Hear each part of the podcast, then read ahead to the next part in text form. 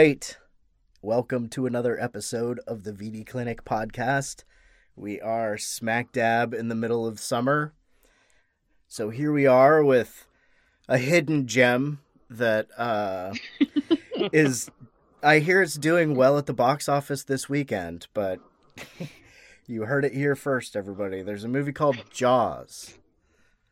Uh, it came out in 1975, uh, or it was made in 1975. I don't know why it took until now for it to hit theaters, but I have I had a good feeling on this, so it became our pick for the month.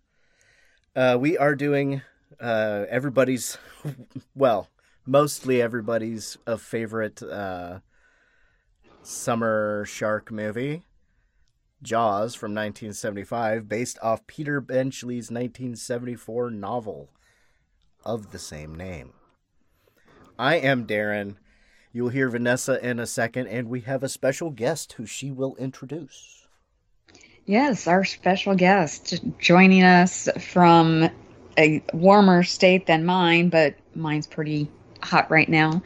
It's Lance from The Horror Returns. Hello, Lance. How you doing? Thank, I'm doing great. Thanks for the invite, guys. Well, you know, I have to make sure that you're keeping on that reading challenge. Yes, yeah, you're holding me accountable because I, I slipped a little bit. Um, kind of fell behind on my 24 books, but uh, once I've read this one and I've got another one I'm about to wrap up, and then I'm back on track, and uh, I'll hit that challenge. But uh, the wife and I were dealing with another challenge over the last two weeks, as you guys well know, as we uh, succumbed to the it's real, it's really out there. COVID 19 truly exists, and we can attest to that. yeah, well, we did. I mean, awful that you had to deal with that. Wonderful that you are on the mend. But uh, that, yeah, we were going to bring that up, of course. We couldn't help but bring it up while we uh, talk about this book and movie. Uh, I mean, the memes have been out there. it was screaming Oh, for yeah. it was screaming for the discussion. So you know, listeners, don't blame us. it's been there already. But um, yes, if you have any insight on the situation that you want to share, that will uh, that would be great. So, but anyway, um, any anything else you want to say before we jump into the discussion? Uh, you know, just in general, dealing dealing with that particular topic, just something I want all the listeners to to know about, and definitely on our podcast, we're, you know, I'm sharing sharing the story as well. But we're um, we live in Texas, and uh, Texas is one of those states that's um, a little bit more to the red, I guess, the red than the blue, and I don't know why this whole thing has become so politicized, but it has. Um, so my wife's company have had has had her laid off since March 17th. That's when they closed their doors, and they finally reopened her store, which is a small box retail store, where she basically has to show people how to use kitchen gadgets. She has to sharpen knives for them, lots of hands-on stuff. And I don't know about all the other states out there, but in Texas, if you were really, really, really lucky before the mask mandate, you might have 30 or 40 percent of the people in a store are actually wearing masks. And um, unfortunately, uh, much to my dismay and chagrin, and well, fuck, it pissed me off. God damn it! They opened her fucking store while the mask mandate hadn't happened yet. There was still one week that she had to go back to work without that. So I'm not sure if that's how it happened or not, but uh, I do know that she had been back to work for about a week. We both got really sick. Uh, both tested positive two Mondays ago. Thank God uh, we have negative tests as of Friday, so we're out of that part of it. But I think the uh, coughing and, and and weakness is going to be with her, unfortunately, a long time. So I don't know. Just for whatever it's worth, just please wear your mask. Be be courteous of other people out there. because this thing is real and it's obviously very, very easy to catch. Yeah, if you think a mask is uncomfortable, uh, look up what what they do when they put you on the uh, when they intubate you. Oh God, I had a couple of really scary nights. Her there there was about a week there that her fever would not break, and um, I would stay awake listening to her just to make sure her breathing was staying, you know, regular and her breathing didn't get shallow or she didn't sound like she was struggling. But it was uh, it was a scary experience. I, w- I was very fortunate. I had like one really really bad night early on and kind of sweated it all out a couple of nights after that, but. Uh, yeah, don't take uh, chances. Don't take chances with your loved ones, your family members, and take this thing seriously. And I guess above all, be respectful of, of other people. You know, It's a hard thing to do when uh, Mayor Vaughn's running around telling you that it's that's right. ridiculous. It's that's just it. Is it's not just your Mayor Vaughn's. It's the older older people. The what what are they called? the aldermen, Yeah. and then you have also you have the media too in this. Mm. you Oh, know Harry. at least you have meadows you have meadows so in the book so uh, there are differences between the movie and the book and i we're going to spoil them it's just what it is it's been out for 75 uh 75 45 years at this point i think we can spoil something I, I But- think so. Did you you didn't see the spoiler that uh dear listener put on the page thinking you had read the book before, did you? um i don't think i did Oh, okay. I was pretty quick to catch it because you know I psychotically check when I get a group notification for some reason. I'm not sure why. Yeah. I just think I have to do it right then. But uh, I was like, oh no, that's kind of a spoiler. Please take it down. And then it went away. No, I think I just saw the where you had said, "Oh, that was a spoiler. We'll take it down for now." Anyway, I busted Yeah. up your flow. But no, that's okay. If anybody is listening that wants to doesn't want spoilers, you know, because to know about the differences, um, maybe they've seen the movie, you know, but they don't want to spoil the book, um, then go read the book and come back. Yeah, it's a quick read. It's a Yeah, quick read. Quick read. because you know we didn't do one last last year but you know this is definitely qualifies as a vd clinic you know official trashy beach read um We're working our movie- way up to Flowers in the Attic next year, probably. Oh, no. oh god yes oh please I don't know how long the book is. mother eat the cookie um kristy swanson oh my god Oh, God. when I was in I was in high school, everybody was reading that book. Everybody was reading that. I know. I I actually didn't. They're reading all those VC Andrews books. I didn't read those then, but I did read um Flowers in the Attic at least a little bit later. But that's a different That's, story entirely. that's just one of the first things that pops up when I picture looking at adults reading books on the beach from my childhood. yeah. Ah, okay. Like I know my mom and probably some of my aunts had flowers in the attic sitting. Oh, there. I'm sure. I think- yeah. And uh any like Jackie Collins or something, but we are not gonna I'm gonna draw the line at Jackie Collins. Sorry. Just I only really know the name as uh did she write those red covered novels?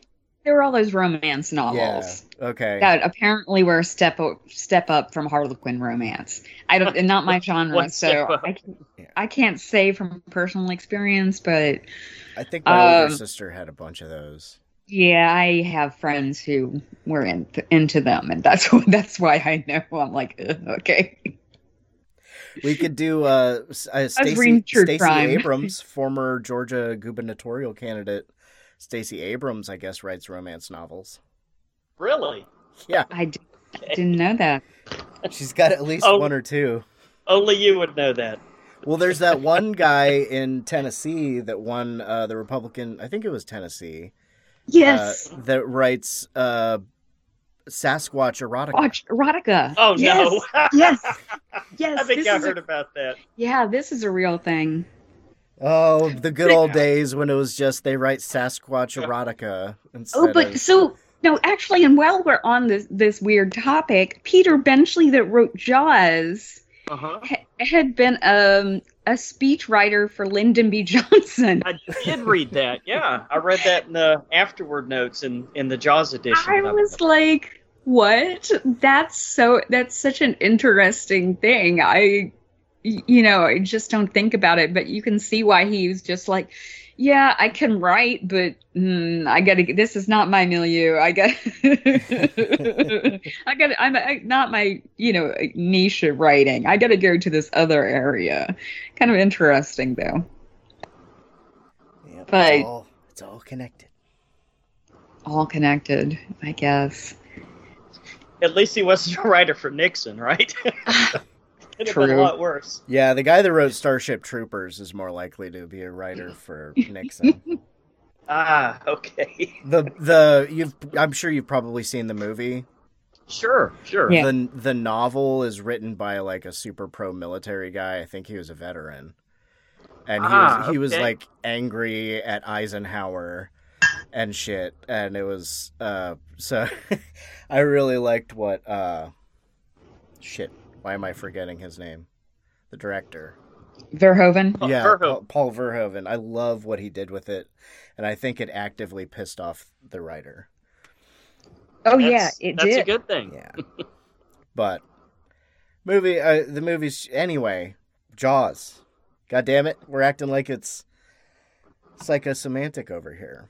Which But Verhoeven directed Showgirls, which was the first episode of VD Clinic, so it really all comes back to the oh, show. wow. I got to go back and listen to that one. that's true. Oh yeah, yeah. And uh, I mean this David very well that.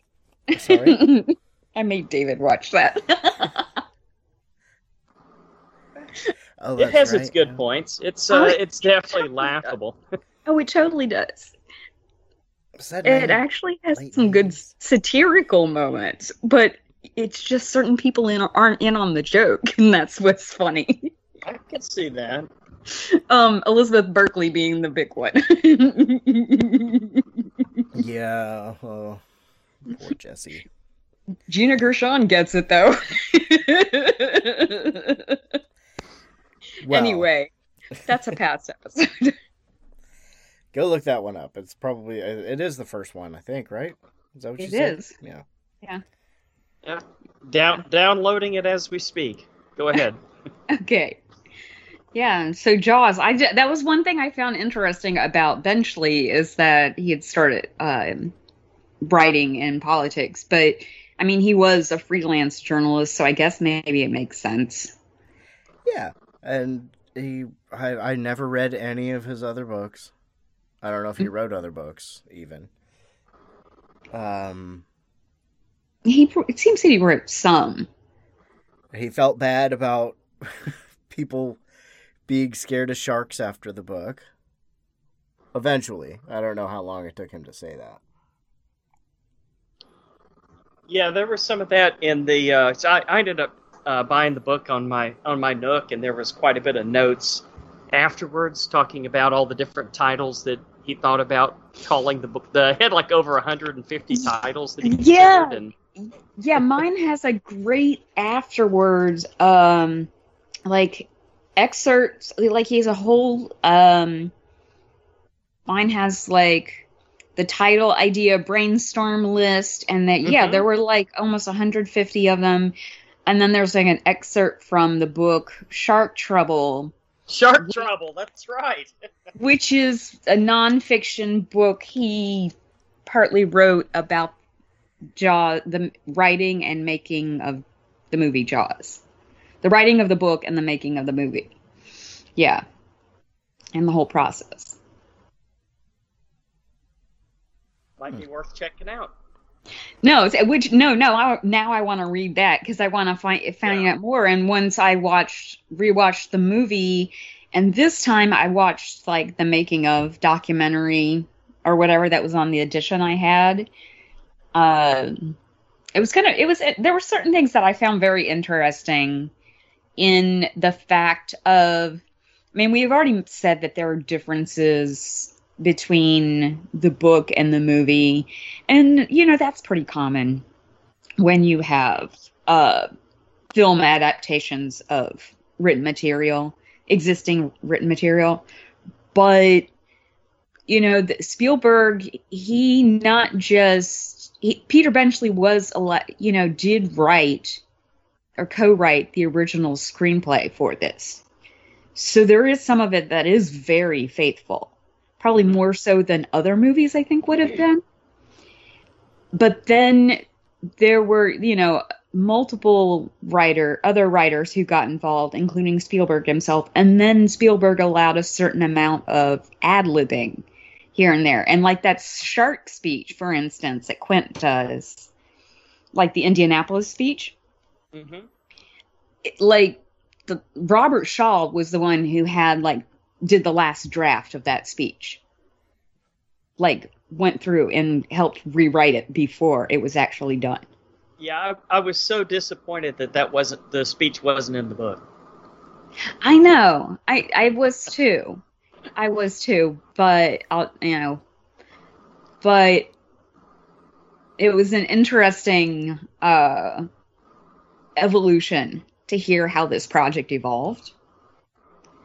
And I don't know, Spielberg, I guess maybe because he was younger, he just has doesn't strike me as someone who's very into ad-libbing. Really? I don't know why. Okay. He strikes me as a little bit more of a control freak. Not not quite Kubrick level, I wouldn't think though, right? Oh no, gosh, no. oh God, no. But especially, but I, you know, I'm saying because maybe he was. This was also one of his younger, I mean, earlier films. hmm You know, as he said, as he describes himself making this, he's like, yeah, I was kind of just young and stupid to some extent. it wasn't just inexperienced; it was just young and stupid. when with the shark effects failing so many times and him being Right. forced to change, it probably made him a little bit more amenable to, okay, well, we're if we're gonna change this, then yeah, go ahead. You know, I've got a, I've got a sunken shark. You guys try to figure out what what what you're gonna say in the next in this next scene here. and they what they threatened to shut down the movie quite a few times. yeah, well, and I love that they named the shark Bruce after Spielberg's lawyer. Oh God. Yeah. yeah. Um makes you wonder. I'm like, was it Spielberg's lawyer on the phone or someone like that saying your funding's being pulled? I uh, I guess uh, one- another way we could go into this was how Yeah. when did you first watch Jaws? Lance, go ahead.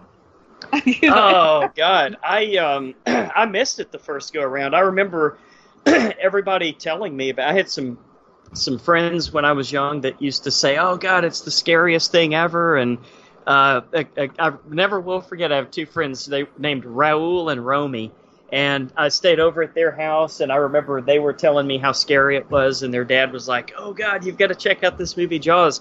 I really don't think I ever got around to it until it had been out for about 10 years or so and i think it came on hbo and my dad was kind of my gateway to a lot of the spielberg stuff and the 80s action movies and late 70s action movies and i watched it with him and um, uh, now i did introduce it to the granddaughters when they were i think like two and seven years old so got them started early but uh, yeah no I, I think i didn't see it until about i'd guess about 85 or so Oh, cool. We might have seen it around the same time. I was a little bit frightened, to be honest with you. And then when I saw it, I was like, oh, okay, this is cool. I can get into that. And then I started kind of seeking out more uh, similar movies and more Spielberg stuff at that point. Oh, and what he had the what did when uh, American Graffiti? Did you get to that quick, or did you get to that one late? Uh, pretty, That was pretty George early on. Lucas. That was George Oh, Lucas. That that was was George Lucas. Lucas. Okay. Yeah. Uh, Sugarland Express, right? Was uh, and Duel. Spielberg. Du- Duel was the first. Ah, that was the made-for-TV movie about the truck driver who went Uh-huh. nuts, right? Yeah. I didn't see that until about fifteen years ago. Oh yeah. It's a good movie. It's a good movie. Yeah, it's not bad. Let's see. So I yeah, I was I probably saw Jaws on the couch with with my dad on HBO around the time that Lance watched it. We were probably watching the same exact time. Yeah, it same, was probably same the- exact show. The free preview weekend That's right. where our, yeah, we sat there with the VCR and just recorded everything and sorted it out later.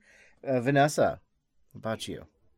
Um, it was the late seventies, um, and it was on regular TV because we didn't have cable. Um, it was with my dad, probably knowing my dad, but I was yeah, I was young. I mean, it, that's why I mean I was maybe five at the oldest. And it helped contribute to my fear of water and sw- and why I can't swim to this day. I mean, if I had to save myself, I probably could, but maybe because I do a mean back, I do a mean backstroke and can float and doggy paddle, but that holding my breath underwater, I don't do.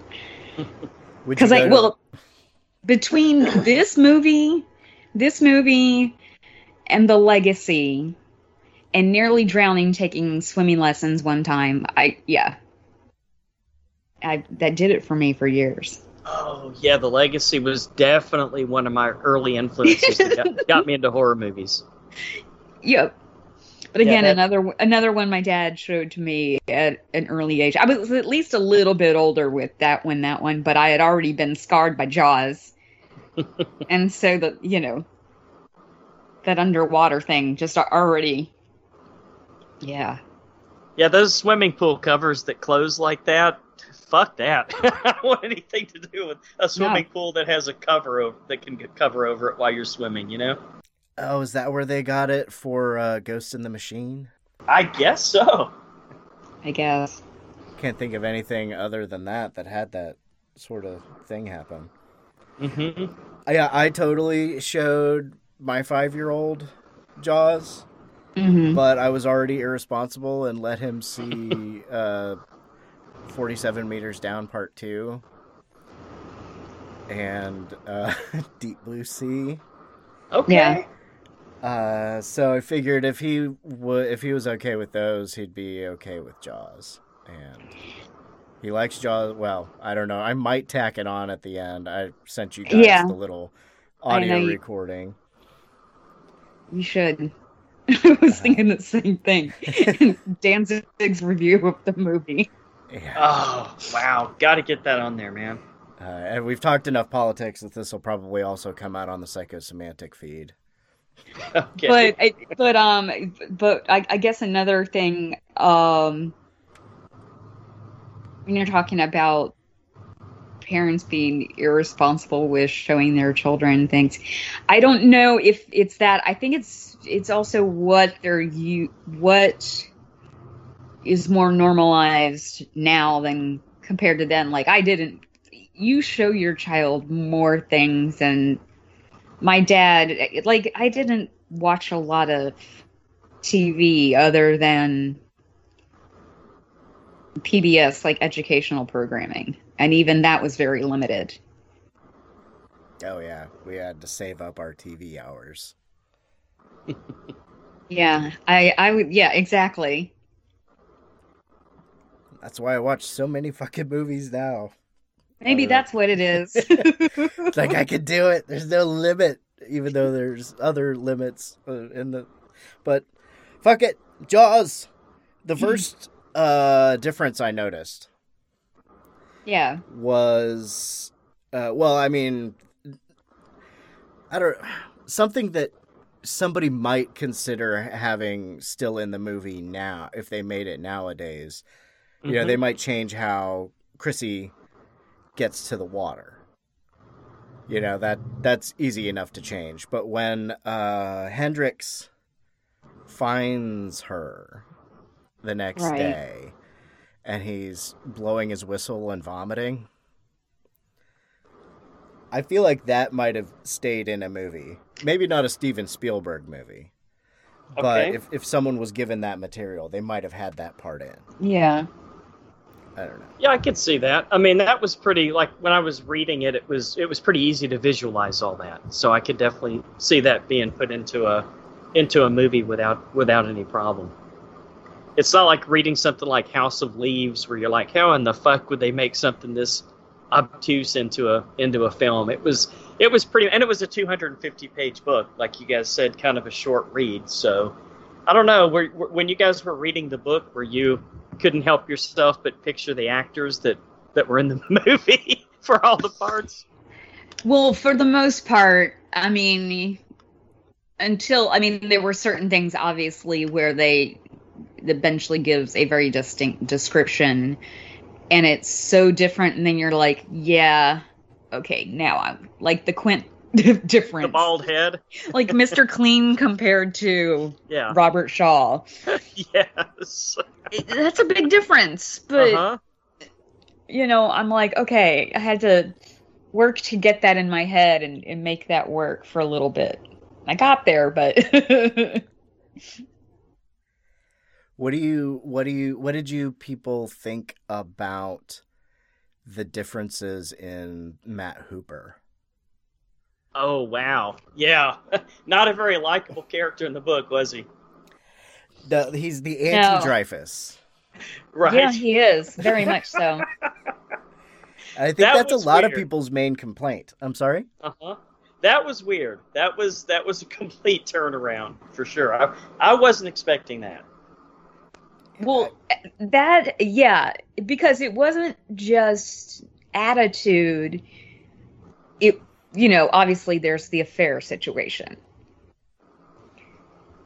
So, and for me, I I think that was something that was helpful to cut out cut out of the book. I mean, cut out of the movie. Yes, I think so too. I think it works in a trashy beach novel, Yes. not so much in in a summer blockbuster movie. No, absolutely not. It it adds nothing to the story, and especially you got to condense down for for length. You're already at a, a movie that's just over two hours, even though it doesn't drag so much. There are only a few places where you seem to have like down moments Mm-hmm. But they don't last very long. And to have, I feel like to have that or the mob subplot in there too, that goes on with, you know, the mayor. yeah. A little bit more backstory there, huh? A little bit ma- more backstory there. Not sure if we needed that. No, I'm not sure if we needed that, and and I and so I'm glad that got cut out there too. But you know, it keeps it focused on what the story is. I feel even reading the book, that's my those are my complaints about the book.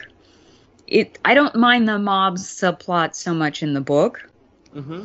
but the like the romance, the little affair side thing in the movie, I mean in the book, I'm just kind of like, okay, it, I feel like it's meandering a little bit.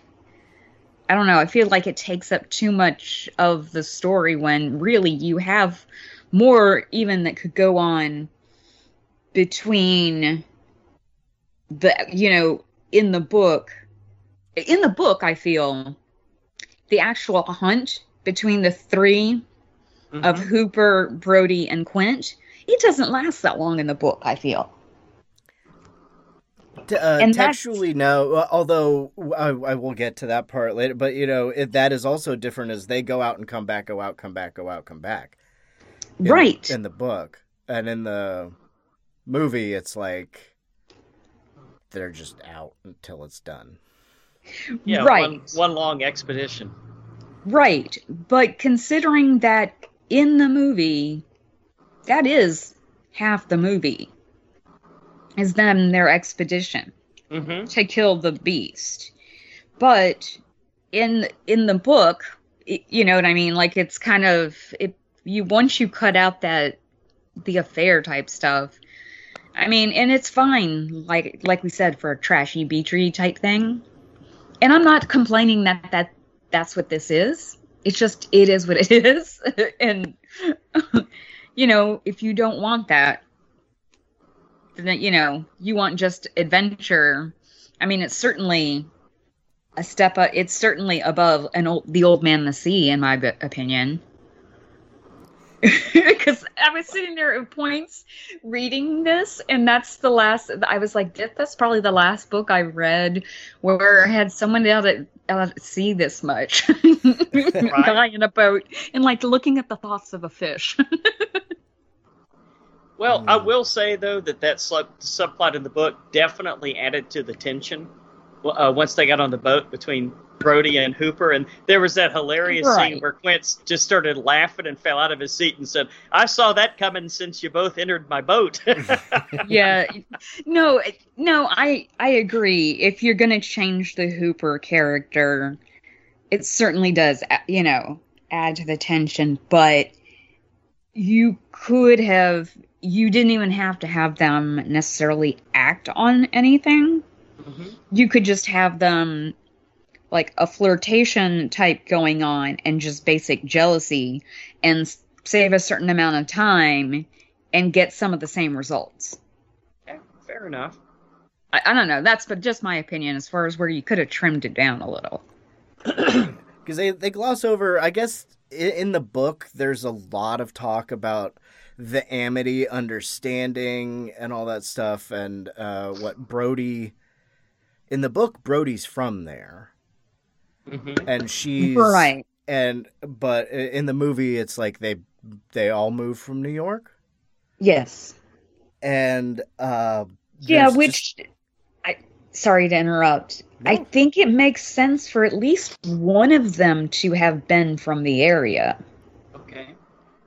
Okay. I mean, is that just me? Yeah, it's but well, I mean, we I am definitely a proponent of police officers working in the areas in which they live. So Oh, I guess it's good that he moved there, but it, it is weird that they hired it's like Hot Fuzz or something. It was like, we're sending you to Amity Island. Hot fuzz. Didn't expect to hear that. Okay. Uh, Uh, it works though. yes, it does. But you know, there's that time on the beach with that lady who's like, you can you'll never be an islander, you have to be born here. Now they don't say it to Brody, and maybe he's from there. You know, a lot of the stuff in the movie could be the same story as from the book, but they just don't show it. You know, they could be going right. out, oh, going out and coming back in when they're on the boat. Because I, I didn't see anywhere to fucking sleep, and I see at least Right. you know that uh, or they they don't have the backstory about when Brody and Mrs. Brody got together. Yeah, they have they leave a lot of the stuff out about her feeling weird because it's like she she married the help or whatever, you know. Right. Yeah. Yeah. Uh, which They don't touch on that so much in, in the movie. You know, Yeah. like the social social ladder and all that kind of stuff, and the way that she kind of feels some regrets and things like that. You And know. truthfully, if you're going to add some more to the movie, I think you could have added some of that. Okay. And then, you know, and then you had a little cut down a little bit, trim down a little bit of your, like maybe five minutes of the action out trying to catch, you know, the actual fish. If you're going to change it around a little, because that would add an interesting dynamic and certainly explains some things yeah, you know, It's- about how the community treats him too. very true. And she's not in the movie a whole lot, especially in compared to the No. no, I she's don't, not. I don't know if that's uh, you know, thinking back on stuff like uh, what Indiana Jones and stuff like that. Uh, women aren't really the main characters. They're kind of props in the early '80s, Early Spielberg stuff. Spielberg stuff. I think, but I don't know. If, Oh, I'm very just- much so. You know, Very much. They're there to be moms. That's Yeah. pretty much it. They're there to be wives and mothers, and that's it. Kind of like a military movie. and Yeah. Uh, the okay so where where are we in the chronology we're just kind of setting up the town Right. No, that's just all we've kind of been talking about so far. Uh, you know, did you notice that they made a point to show how small of a mart? Well, I guess in the town it's not as small as it would be in other places, but Mayor Vaughn won his election by 71 votes, Yeah. and Which can I before we go any further, can I just say in the movie doesn't Mayor Vaughn have the best blazers? I mean like that 70s anchor print one. Oh my god, it's a special kind of magnificence. It really that existed only in the 70s and only in like like seaside kind of communities. yeah, well, he's he, in the movie. He's also a real estate salesman, right? They didn't cut that part out. They just don't. no, no, he. It, yeah, I, I think that they refer to that. I was gonna. I guess it would fit more with the vision of a '70s car salesperson, but Well, He- real estate though too. I feel, yeah, fair enough. But he's a politician, so he, you know, Yeah, it's kind of like it's kind of like uh, could could even be tied to global warming a little bit. You know, you've got your real estate people who want to make sure that that you know property close to the sea always retains its value, but they know that eventually, if you if you know anything about science, that a lot of that stuff's going to be lost. So I don't know. You could kind of maybe tie that in too a little bit. Am I am I way off on this or what?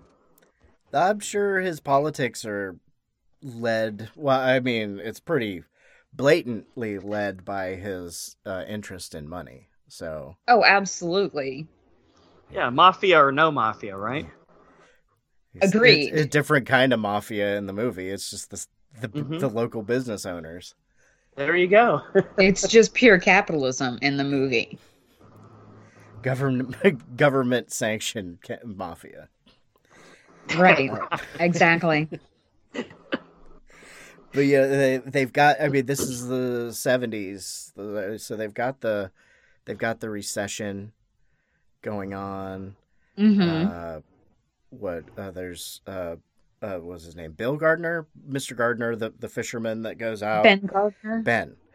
Mhm. Uh, you know, his wife talking about wishing she could afford meat more than once this week, and they Mhm. mostly just live off the fish that he catches, and you know, Well, and in in the first time we see Quint in the movie, although it's brought up by I think another character in the book, is that basically that if they're not going to have a you know make a successful summer, they're going to be and they're going to end up living off welfare when the winter Oh comes. Oh yes, yeah, they really went into that in the book, didn't they? Yeah, and that's that's such a big, big thing going into the economics of how communities like this operate that rely on these, you know, summer tourist dollars.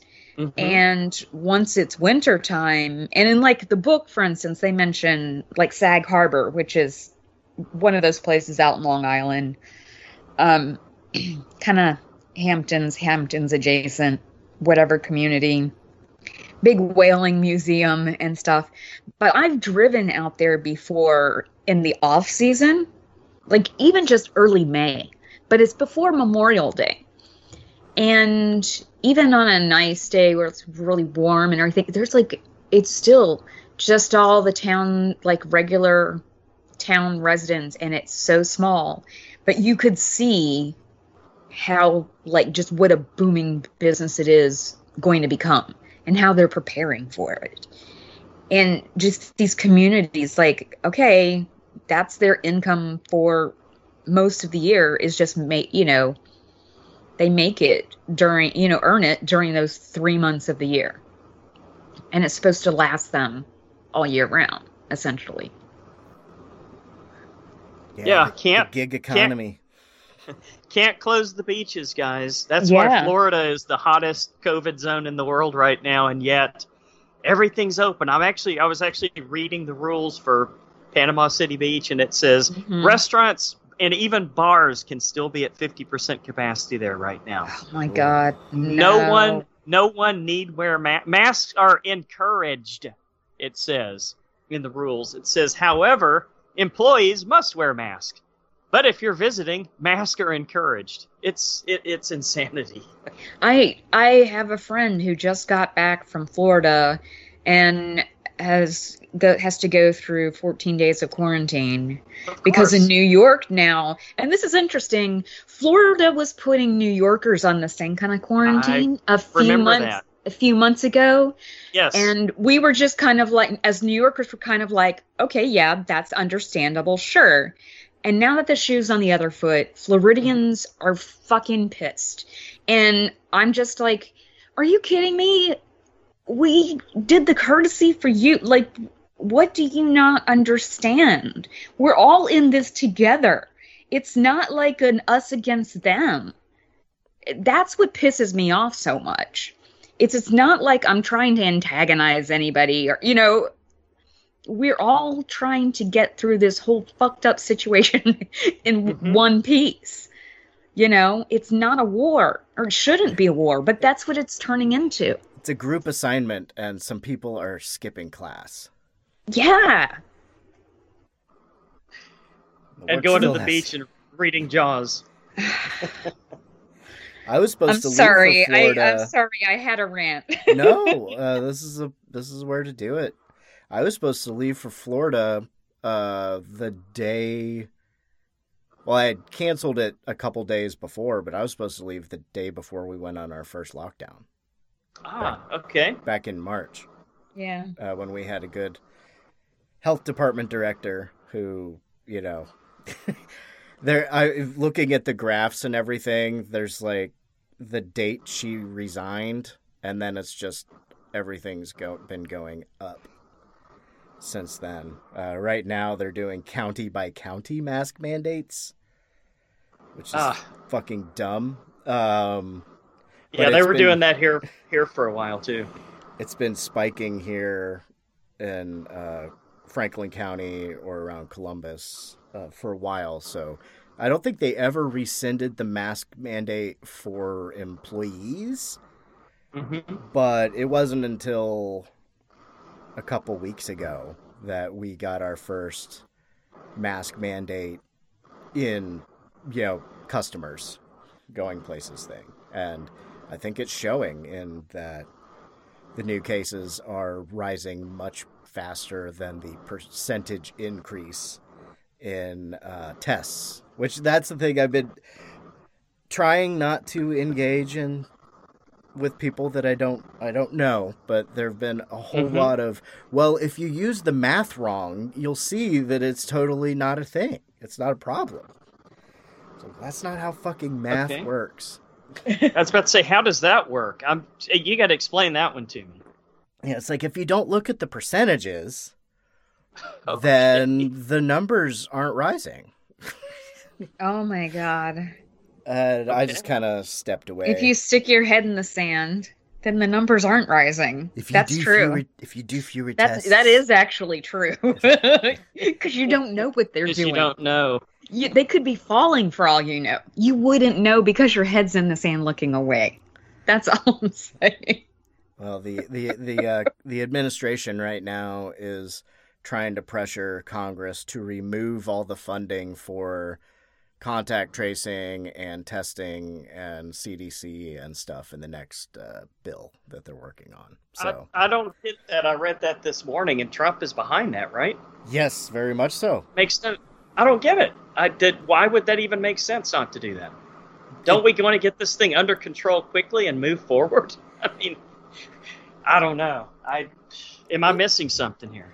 Well, if they are transitioning the lead role to be uh, Health and Human Services instead of the CDC, like it has been, the head of HHS is Alex Azar, I believe, and he is not a doctor. He's a lawyer slash former pharmaceutical company lobbyist. What What'd you say? His name is Bruce.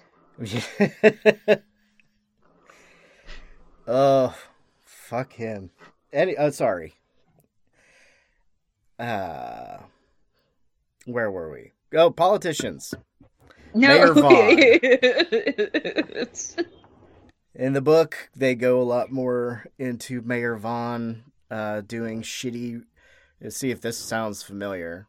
a crooked politician who's working mostly to just make himself money, getting into uh, compromising situations with some nefarious people, uh, and trying to push the facade of normalcy in attempt to not look bad. That's Mayor. no Vaughn. idea what you're talking about.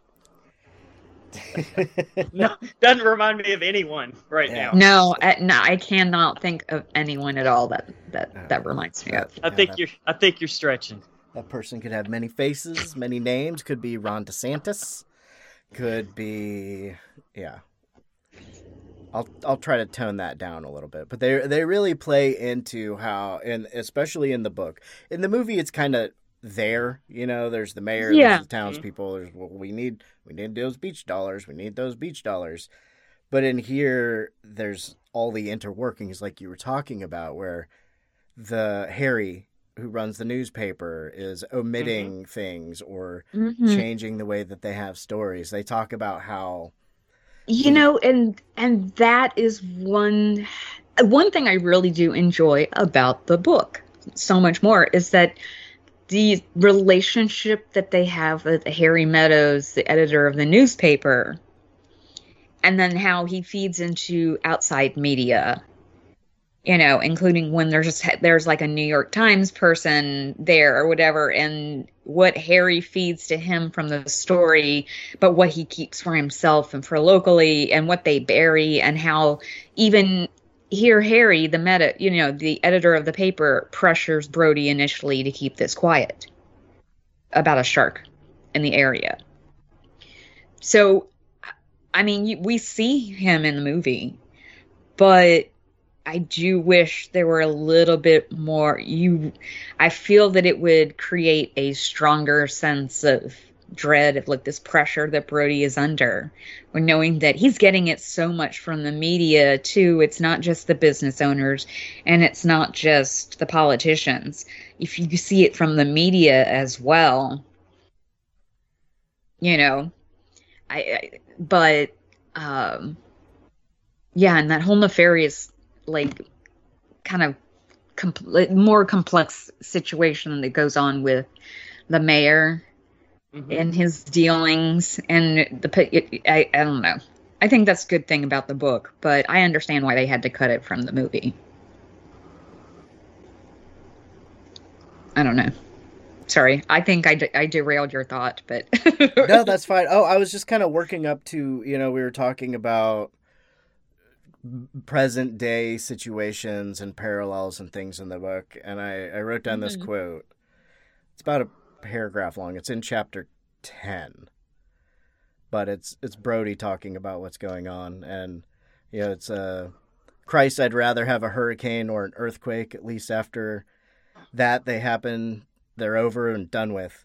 You can look around and see what's been done and what has to be done. They're events. Something you can handle. They have a beginning and an end. This is crazy. It's as if there's a maniac running around loose, killing people wherever he felt like it. You know who he is, but you can't catch him and you can't stop him. I think that that stood out the Yeah, most as sort of that- representative of right now and the, Mhm. the beaches and the pandemic and stuff that we were linking together. Well, it's just this whole sense of uncertainty of the okay we know it's out there but and we know at least some of what we can do to avoid it but you know can we live we can't live life in fear Mhm. although we're kind of forced into this situation to some extent and we Sure. still have to function normally. And what is in a normal right now looks nothing like what it did six months ago. You know? Um you know it just it's totally different. And to see that it's only that small period of time that's where we are at this you know point Yeah. We ne- we never thought it we'd be here. We never thought we would be here. Just like these people in this island, Amity Island, never thought they'd have this situation where a shark has come in and killed multiple people and is putting endangering the dollar, the economy, but also just the lives of people. Mhm. You know, it's people that want to, they just want to go out and it's you know the time of year where you want to go out and have fun and do different things and whatever. And i mean thankfully i'm not a beach person so i'm not missing anything. But you know I, yeah i want to go out and do things outdoors too. I want to go to you know i want to go to bars and restaurants but i can't do that. I know. It's a it's a bummer. It's, a it's bummer, not like I'm someone who goes out all the time, but just to do and to do every once in a while, but also just to have the option. When you don't have the option, and I understand that's what's frustrating people so much. I I get it, but we can't. This is no time to just throw caution to the wind. Well, Disney World did reopen two weeks ago. oh my god! Absolute height of the hot zone. I'm surprised Why? nobody's. Well, I'm sure somebody probably has. Has anybody done the Uh-huh. uh, the Epcot ball as a COVID? I don't know. That might work out. Lord. that's pretty funny, man. I think that's a political cartoon waiting to happen right now. I wish I could draw.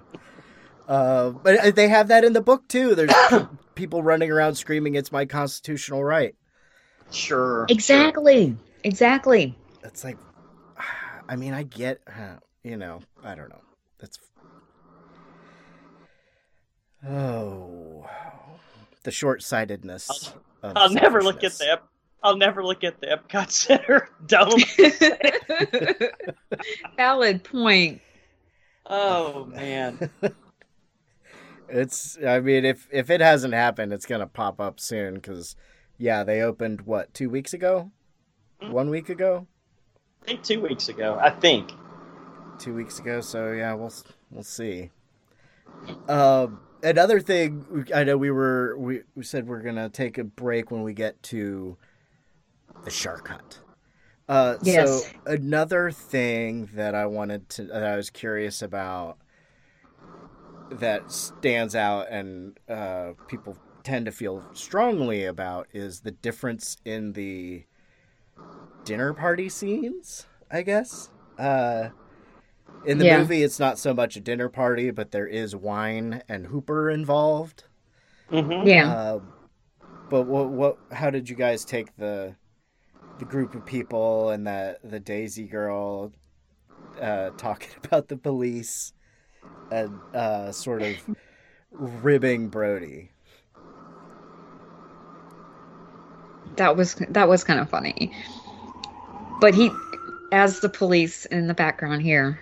Um startup. Uh, it's another another uh, weekend in uh, Brooklyn. Yeah, what can I say? Um, no, the, you know it, it was funny, and then Brody like just like he's just like annoyed by the whole situation of that I like that whole dinner party to begin with Mm-hmm. and then the, and then th- then she does that and it's just like every little thing starts to just like dig at him after a while And he does that And angry drinking.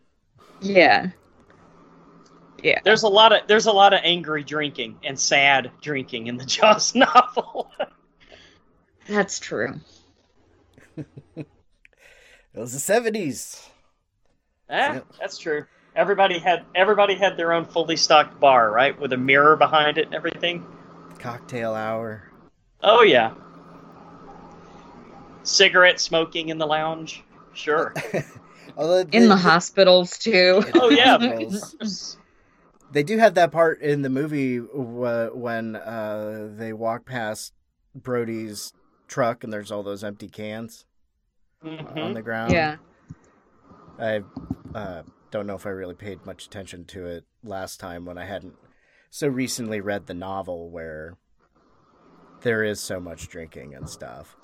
Mm-hmm. and yeah uh, it's just i mean it kind of makes sense because they talk about amity in the movie being a really small town and all these places are close together so also the part about hooper being the little brother of ellen's ex-boyfriend totally Right. fits with how tight knit the the island people tend to be or seem to be Well, Mhm. And I think you could have even had that still that detail still in here to kind of establish the fact of the relationship of these kind of people to the community.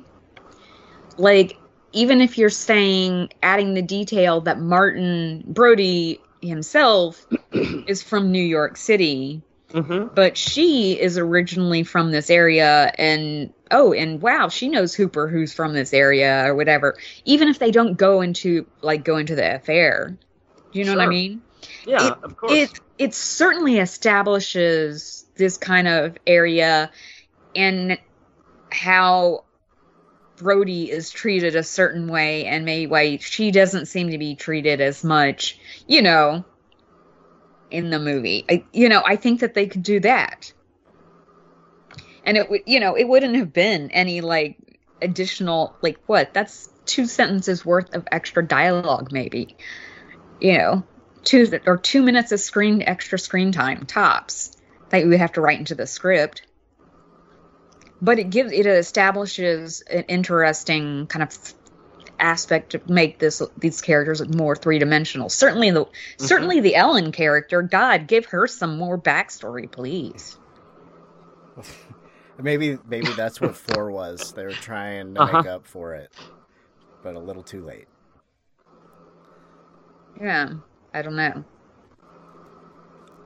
Uh, let's see. Is there anything else pre Shark Hunt that we wanted to talk about from the book movie?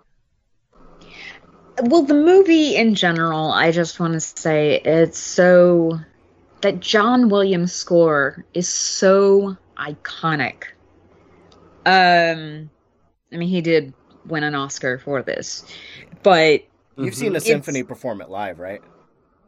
no i have not Oh, I went and saw our symphony do it once, and it was it was really sweet. it was really Sounds rad, man, awesome. with the symphony. No. right? it but did they did they do a, a lot of John Williams stuff or just specifically that? It, it was Star Wars stuff, and uh, I think it was one of his birthdays or something. Okay. Uh, it was one of those uh, ones like bring the kids if you want uh, symphonies, rather than the usual Friday Saturday night where I get Yeah. glares from the ush- some of the ushers. yeah Um, but some of the ushers love me. Well, but it just makes me think like John Williams complements Spielberg the way that Bernard Herrmann and his scores complemented Hitchcock. Oh, nice. Like sometimes they make the movie. Not I mean, do you know what I mean? It's like Like the Danny Elfman and Tim Burton for same more- thing. Ah, there you go. exactly. Exactly. But like look at Jaws and this score. Like it makes it a certain amount of the suspense is based on the score. Same with Psycho and what Bernard Herrmann does there with that score. It, but you're right, and Danny Elfman, you know, with different Tim Burton movies. It's I mean, there are just certain composers that it, that work well with direct, you know, certain directors. And I really think that this movie owes.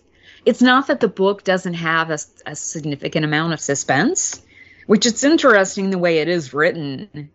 Um, the build up to the actual shark attacks, uh, there is a distinct suspense, but when you see it in the movie, and especially because they didn't or couldn't show you the fit, you know, the shark mm-hmm. because the stupid thing kept, you know, breaking. Oh, that adds to the suspense, though, right? it adds to the suspense, and so you have to rely on the score. It's like when you see The Haunting.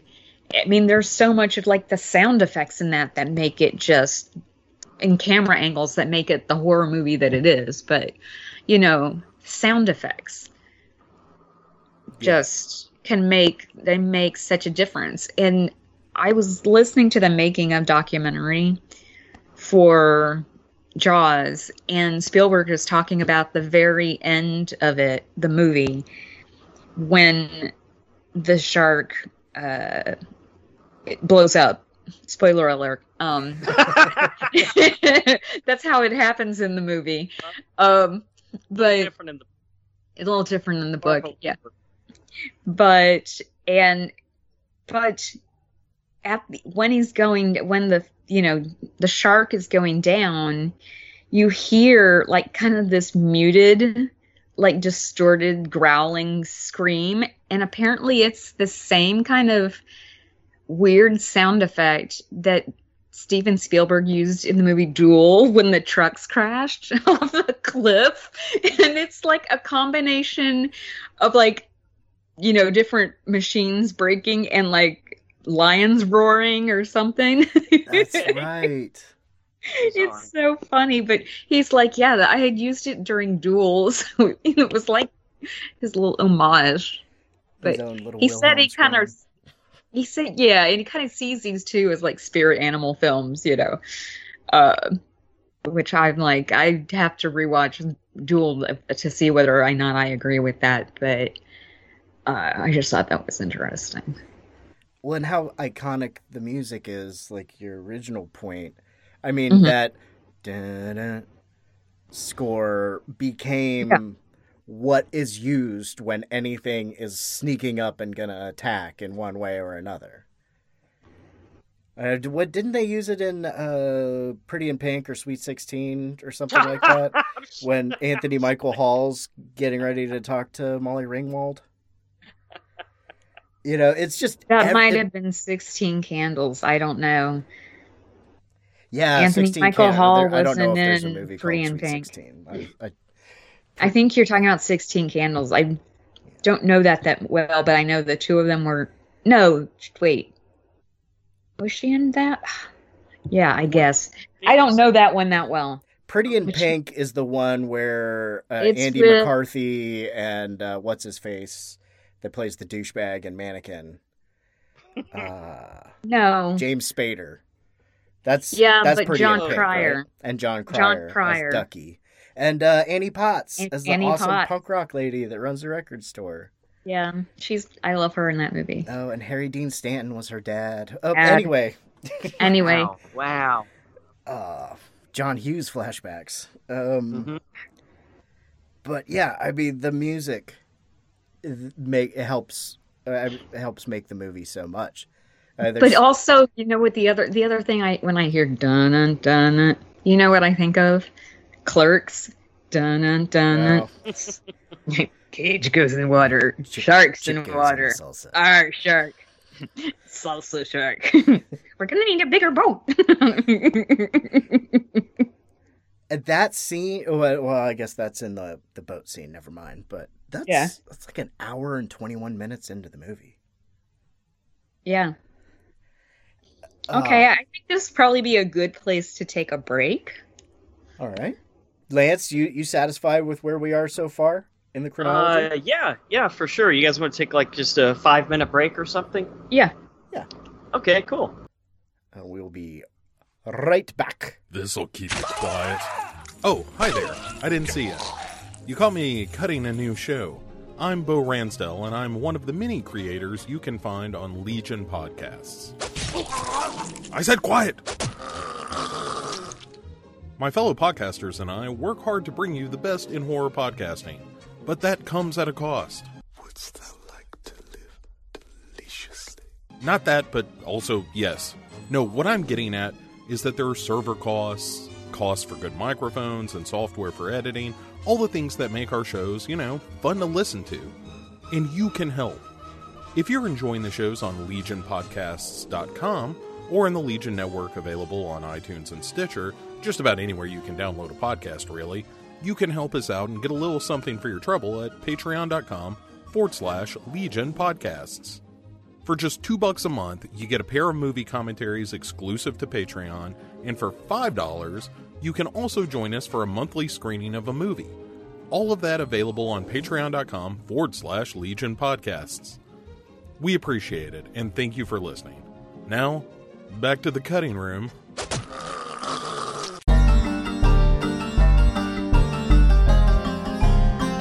And now, another episode of Quarantine Theatre.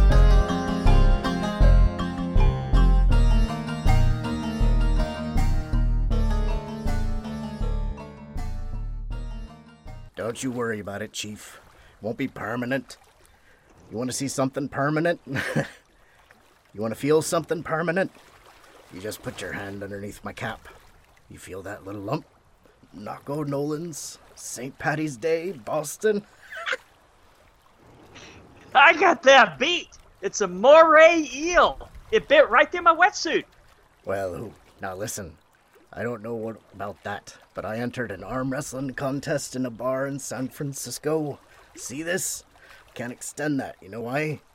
Because in the semi-final, celebrating my third wife's demise, big Chinese feller, he pulled me right over. Ah, yeah? Huh. Look at that. Hey, look at that. That's a bull shark. He scraped me when I was taking samples. I got something for you. That's a thresher. You see that? A thresher's tail. Thresher. It's a shark. You want a drink? Drink to your leg? I'll drink to your leg. So we drink to our legs. Uh, I got the creme de la creme right here. Hold on, hold on. Here, you see that? You're wearing a sweater. Yeah, yeah, right there. Mary Ellen Moffat. She broke me heart. What's that one? What? Th- that one there. On your arm. Oh, a tattoo. I got that removed. Don't tell me. Mother. what, what is it? Mr. Hooper, that's the USS Indianapolis. You were on the Indianapolis? What happened? Japanese submarine slammed two torpedoes into her side, Chief. I was coming back from the island of Tinian to Leyte. Just delivered the bomb, the Hiroshima bomb. 1,100 men went into the water. Vessel went down in 12 minutes. Didn't see the first shark for about half an hour. Tiger, 13 footer. You know, you know how you tell that when you're in the water, Chief?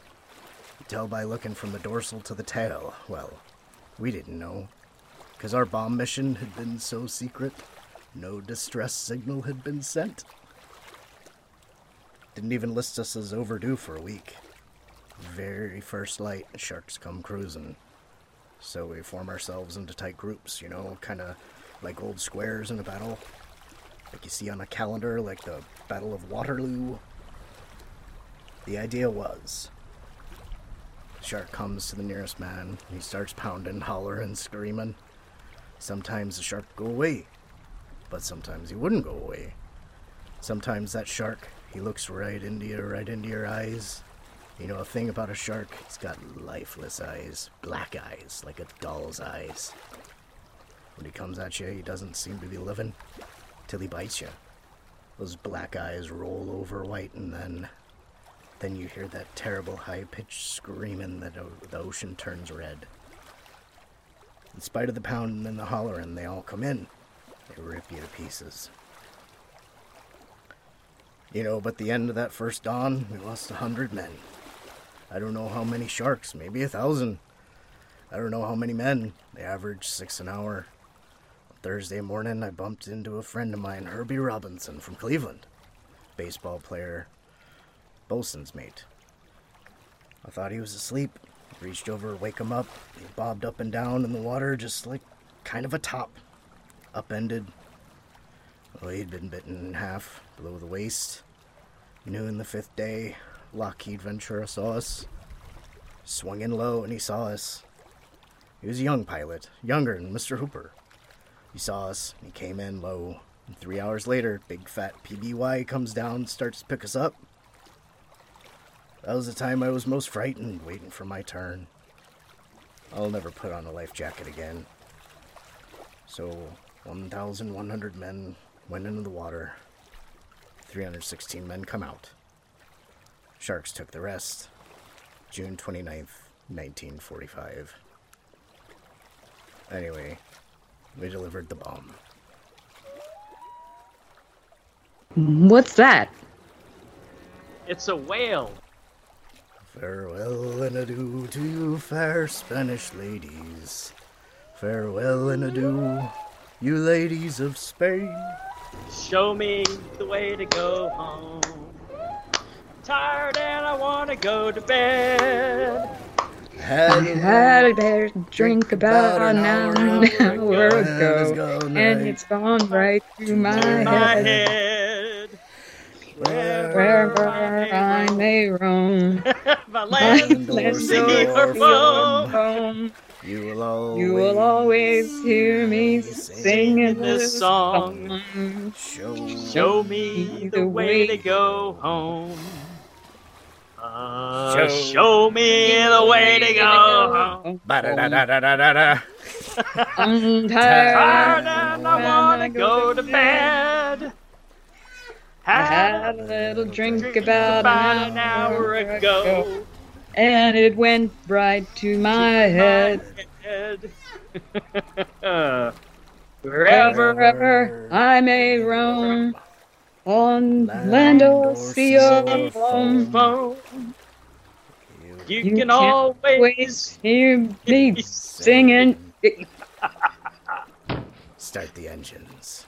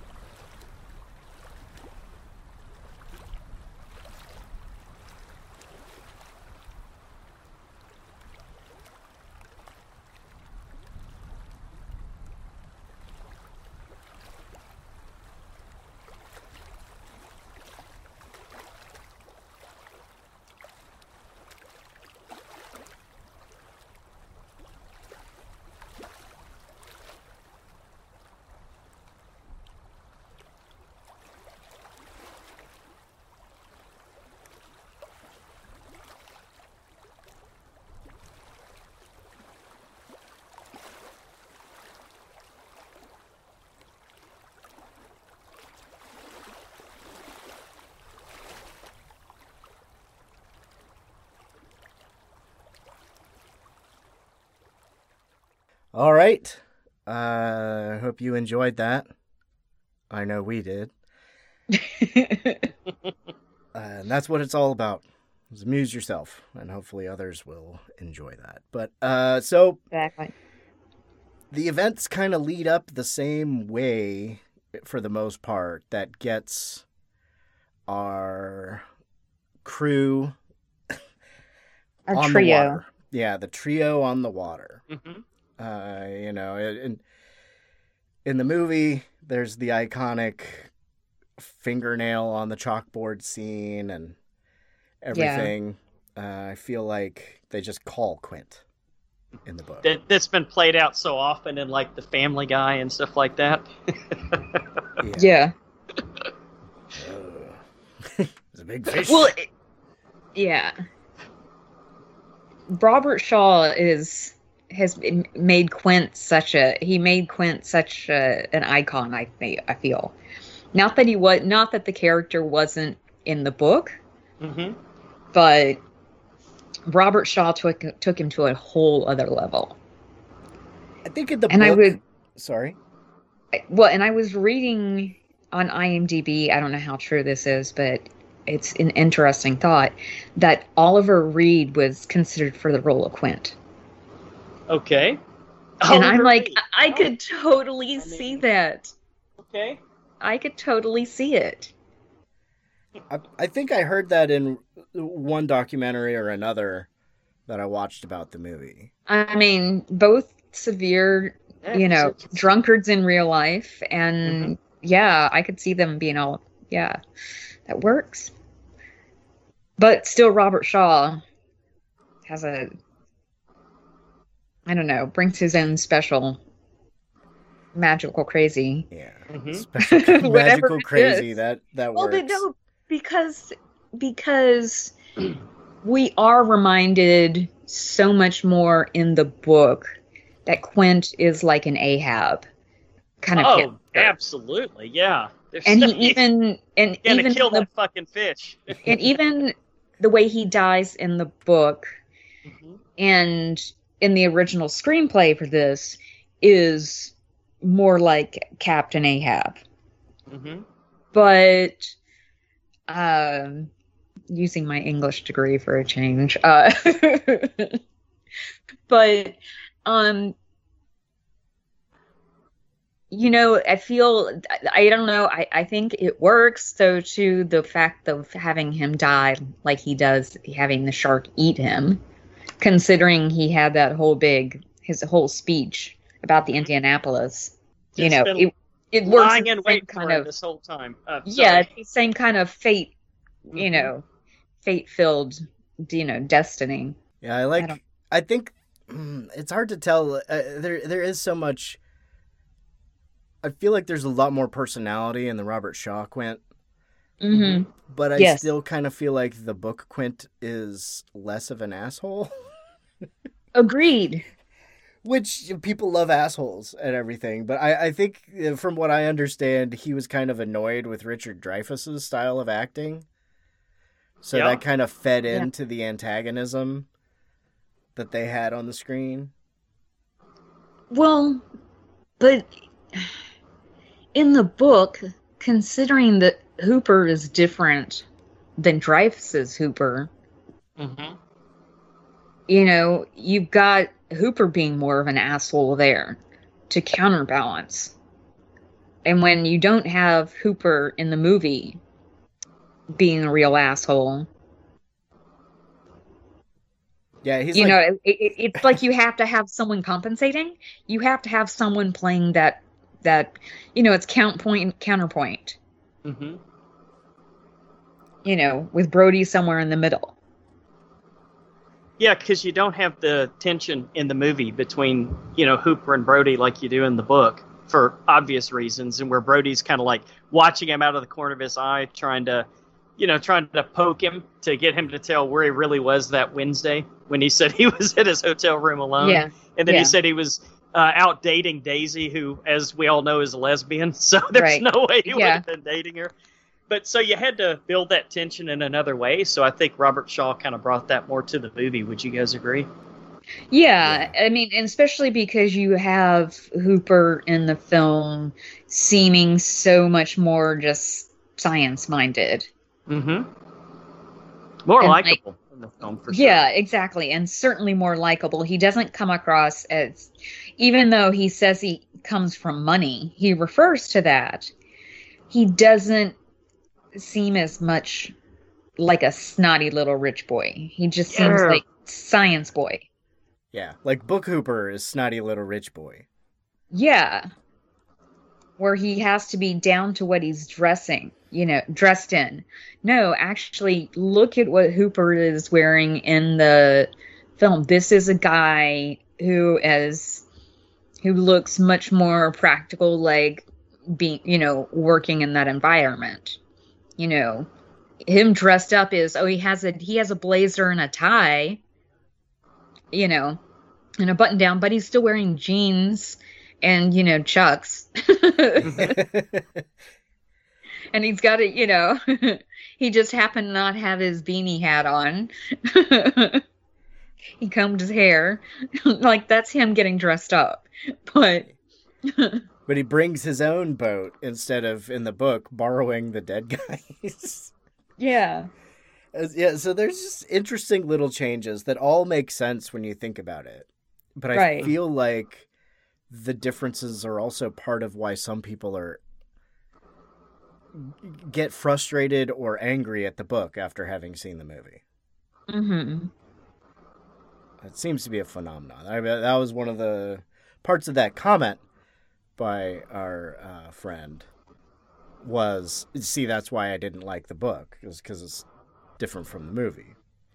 Mhm. right and yeah, I took yeah, they they have different tones, I guess, uh, a lot of the way through. And uh, I did want to double check because I kind of glossed over some of the Daisy Hooper stuff. Is Daisy the one that was at the dinner party Yes. that Ellen had, who probably knew she was a lesbian, right? no, No, Not Ellen necessarily. Okay, maybe not necessarily. because she seemed to, Or be- maybe she. You don't know if she necessarily knew, okay, but she could have done it on purpose. could have done that on purpose, but she was the like the Jon Stewart character in Half Baked. She's like, "Have you ever eaten gazpacho on Yeah. weed?" Yeah. yeah, pretty much. That's a great movie. Absolutely. Uh, but so, so they're on the boat. Hooper in the in the book, Hooper and Brody are kind of, you know, Brody's pretty obvious with his suspicion, and Hooper is kind of ashamed but getting annoyed that he's being suspected of doing something he's done. hmm Right. Uh, and yeah, bro or Quint is just kind of you two fucking assholes. I knew you were gonna get into it. Um, what what what else really stands out uh, in this this portion? Uh, I think we off mic or on mic talked about how in the book they're going out and coming back in, and in the movie it's not necessarily implied, but the orca does not appear to have any sleeping quarters. No, yeah, I, I, I mean, I, I get that they would have to come out and come back in, come out and come back in. It's not that big of a, you know, vessel, but I guess to condense it down in the movie, they didn't show that progression, and it seems like they catch, you know, the fish awfully quickly. hmm They could have still shown, I think, a passage of time, some sort of way. Yeah. Yeah, in the in the book, they even had a, a part where there was a reporter on the last day that tried to get on the boat with him, and they told him to go to hell. but he Right. did let the, he did let the uh, cage on. Remember, um, Right. Brody was like, "There's no fucking way you're getting in that shark cage," Right. and it ended a little bit differently for him in the in the book. Right. Yeah, what do you what did uh how did talk me through how how you uh, went through that that section? Were you surprised or did you see it coming? I, I, I, I was surprised in a few ways. I, I thought he was going to be successful, and, and for a minute, I thought the cage wasn't going to go on the boat. Yeah, I didn't think it was either. But once that all happens, whatever, I didn't think he, if he died, I didn't think he was going to die like that. hmm Uh, that was the only thing. Um, I'm surprised at how quick it happened, I guess. Yeah. Yeah, it was a page or two. Right, that's all. I was surprised at how quick it happened. Eh, quickly, it just went, okay, what? last thing he saw. Yeah. Um it was I don't know if I would well, uh, again, that's if if they left in the part where Brody or where Hooper was more of a dickhead and he had the affair Mhm. with Ellen. But if they left that part out and they just substituted in the ending for the Hooper character played by Richard Dreyfuss, I don't Yeah. think as many people would like the movie. I, No, I, thi- I think he's an extremely likable character in the movie. Right, he's too, in the movie, he's too likable, and if you had killed him off like that, nobody would have been happy. Yeah, people would have gotten really ticked off. Oh, that alternate reality. I wonder what it's like over there. um, what else? So, is, is there anything else really that strays too far? I mean, they, they talk about the barrels pretty early. Yeah. that, that's all in there. A lot. There's a lot of similarities. You know, it's just uh, Yeah, there are. Um, oh, the poor little uh, embryo of the porpoise. oh yeah. That's like the only the the likable part of Hooper in that Mhm. timeline of the book. S- Something you True. could easily see the Richard Dreyfuss character getting upset about because we're Oh, talking yeah. about him being the science guy, the Mhm. you know, oh look at this magnificent animal. Yes, I know we need to kill it, but I don't hate it because it's just doing what it does. And I guess that that is also in the Hooper character in the book. He's There's a lot of ecological discussion that goes on in this book too, with particularly with, because of Hooper. Um, so and more of it takes place in you know when they're out on the boat, and I feel that kind of sense of environmentalism was something you did s- start to see in a certain amount of the 70s kind of writing. So, and knowing the fact that Benchley himself ended up becoming involved in oceanic research, you know, after this, it makes sense that he kind of takes care to add those details in there. Mhm. It doesn't push like it doesn't seem like he's pushing an agenda, but feels definitely very conscious of this kind of something that was people were really starting to speak start to speak about in the late 60s early 70s yeah, I think if they had, uh, I don't know, the the effects might have been interesting, but I can't imagine uh, Quint popping open a little cooler and there being a little robot porpoise baby. no absolutely not i can't imagine that be not pretty- pretty rough. family not family happy Uh-huh. Um, I guess- certainly, yeah. wouldn't have gotten the pg rating that it did um i know that they not. cut down some of the gore so it could get a pg rating but it doesn't it didn't ever seem to have that much And this was pre PG 13, so it was just correct PG Yes. or R. right Yeah, uh, um, what, let's see. I guess we should probably talk about the ending, huh? Unless we're we're missing something. Um. Oh, one thing I wanted to say that so there was probably about five years ago now. This is totally. This is. I, should, I was going to say this earlier, but I forgot. But about five years uh, ago, I saw this movie in the theater, and so you know that scene where Hooper is diving and finds dead Ben Gardner, and he the body pops up Oh yeah, a jump scare. Everybody in the theater, even though they knew it was coming, everybody in the theater jumped when they saw that on the big screen. Very effective scene, right? It is. I mean, and it was so funny because everybody looked around and kind of they were like laughing at themselves because again, we all knew it was coming. We we've we had all seen the movie. You know, you could just hear people talking about it while we were waiting to get in. That everybody was like, oh, "I'm so glad I'm finally going to see this on the big screen or something," you know. Mm-hmm. but the the it's just interesting that you have certain shots like that in, this movie and then there's the one uh when the little Kintner boy or whatever gets killed and you see there's the you know pull out zoom in kind of shot of Brody on the beach oh like- yeah, the the iconic. that iconic shot. Um, like there's certain things like that in this movie that you forget that are just like, yeah, they're just these instances of like movie magic. Mm-hmm. And this really, I feel, was kind of the birth of the summer blockbuster.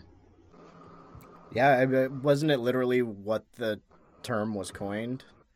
in Yeah. talking Was it? That that this was it, huh? I think so. I think so. Makes sense. Yeah.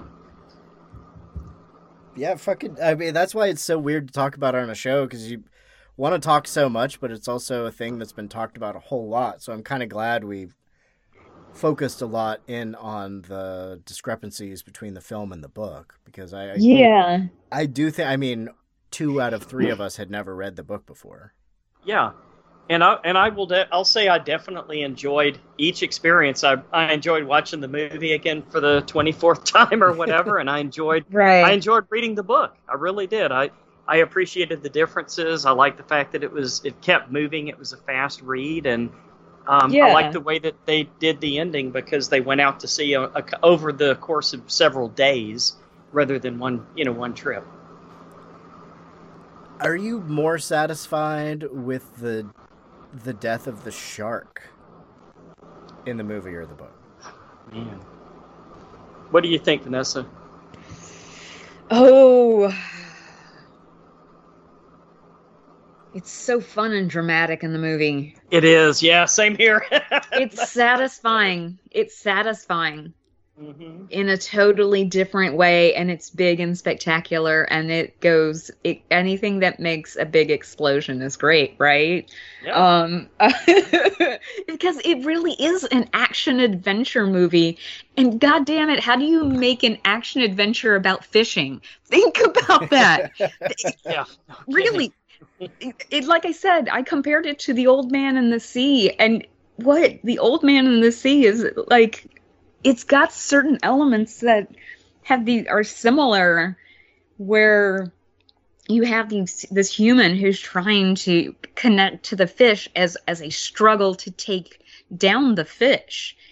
And here's this one that fish that doesn't behave like any others and they you know and it's this anomaly.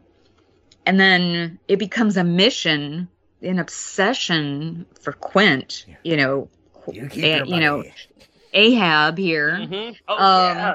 That was crazy. I mean, it really, it, and then even, but it almost becomes an obsession for Brody, though.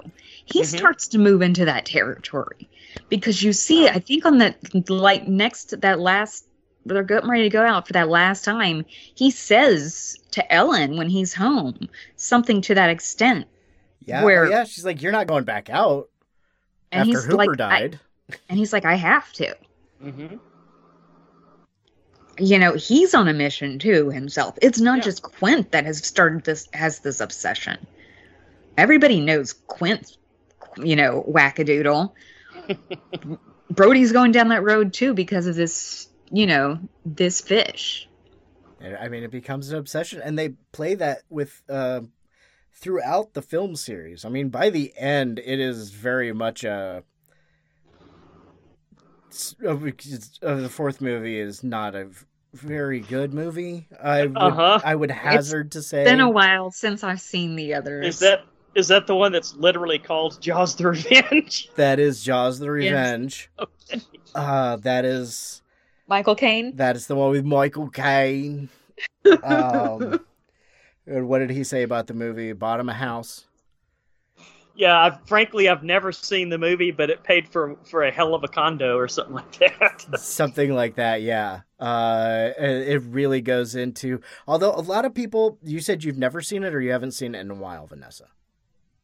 I haven't seen it in a while. Okay so a lot of people myself included will complain about the end where the shark jumps out of the water mm-hmm. but in the first fucking movie the shark jumps out of the water onto Yes. the orca Mm-hmm. yes it does So it's one of those, yeah, it's a little bit higher, but I think people are forgetting it at that point that the fucking Mhm. shark jumps out and lands on the deck. Mhm. And Yeah. Quint meets his his demise. um amidst the floppy shark teeth. Uh stabbing it with his knife and stuff, Mhm. screaming and spitting blood. And in the book, it's a little bit more poetic. I, He just get just gets dragged down, right? just yeah, just dragged Yeah. down by his hunt, by Mhm.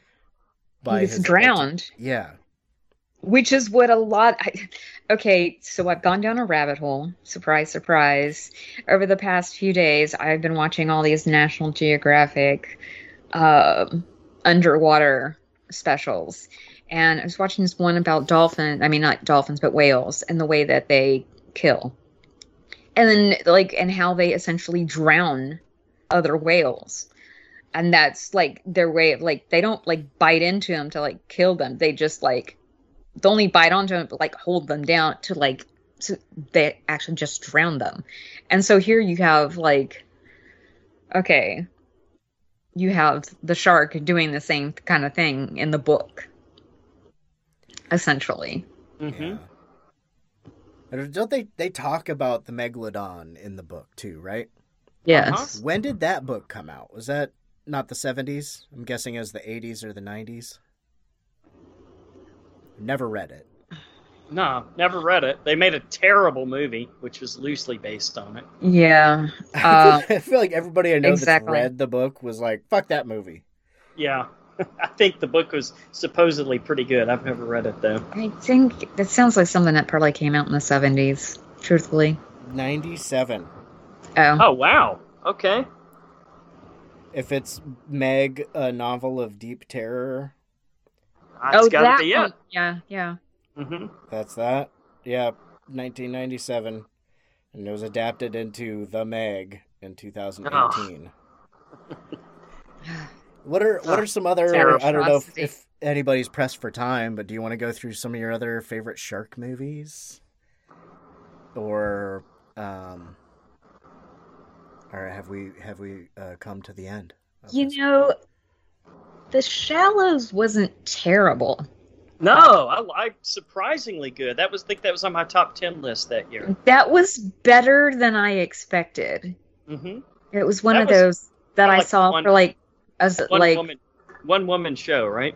yeah, basically it was mostly just Blake Lively and that was it. But the Yeah. what they had, you know, as far as the setup of the sharks was was better. Deep Water's pretty good too. How do you feel about the Sharknado movies? Ugh. Well, I I, can handle Lance's I can handle the first one like just as a joke, but other than Mhm. after that I'm just like stop. What's the point, right? Yeah. My sister-in-law used to host Sharknado parties, which were fun because it would just Mhm. be getting together, drinking, you know, the adults drinking a bunch of wine and beer and stuff and uh, stuff. But uh, yeah, I, I've maybe seen the first two. What are there like seven now? Oh God, who I knows? I think they're like 6 or 7. hmm I gave think- up at I, I think after the fourth. I think the final chapter was like three movies back, if that tells you anything. Yeah, the last final chapter, the final final last chapter. I yeah, I liked Forty-seven meters down. Fine. Mm-hmm. And I even liked uh, Yeah. 47 meters down uncaged. Ah, did didn't care for either. of I liked Open Water. Uh, I like The Oh, Shallows. Open Water is what I was thinking of. Why did I say Yeah, yeah. I haven't was a seen the Japanese second. movie. Have not seen the second one, but um, yeah. Other than that, to me, Jaws is the gold standard, and mo- most Yeah. most shark movies suck. I hate to say it. I'll watch Deep Sand Blue Sea if sharks it's on. and uh, yeah, I guess. But you know, I I have not made it all the way through. I have given up on Crawl like Mhm. f- five times. I don't even think I'm halfway through the movie, and I just keep turning it off. Mm-hmm. Yeah, good for you. I'm not a fan. I'm in the minority, but not a fan. Vanessa, I know we're getting into I have not seen that. Gator and Dial territory, but Hey, I'm all for some some giant animals and crazy animal amok films. it's every time I put on Crawl, I turn it off after 10, 15 minutes and look to see if Lake Placid's on anywhere. Oh yes, the Yeah. best one of the best lines ever was in that movie. Whether this is when if I had a dick, I'd tell you to suck it. That's the line. Oh, Betty White. Let's drink to our legs and drink to Betty White. yep. I don't know. I'm still a big fan of uh, the original '70s Piranha movie. Yeah, That's a good one. I I liked parts of the, the the the the the was it remake or whatever. The uh, Piranha Double D was actually pretty funny. Ah. Is that in the a first ridiculous remake kinda or way. the second remake? The first one. Okay, with Ving Rhames and Elizabeth Shue. And uh, Jerry O'Connell and Paul Scheer. Yeah. Oh yeah, as the Girls Gone Wild type douchebags. Uh, yeah. and Christopher Lloyd. Oh, hey, Yeah. hey, tying this back in. We got Yeah. Richard fucking Dreyfuss in the tiny Mhm. boat at the beginning. Yes, that's right. That's right. I forgot he was in that. See, there is apparently a method to my madness. Yeah. We sewed that button back on. And uh, I think we have found ourselves at the end. Well, we, we'll, we're going to offer Lance to uh, to plug your shit and go if you want to, but I think Vanessa's still got to announce what movie we're doing next. I don't know if you want to be here But I was that. before that. I was going to say I think it seems that we would all recommend this. hmm Oh, absolutely. yeah, The if you book ha- and the movie.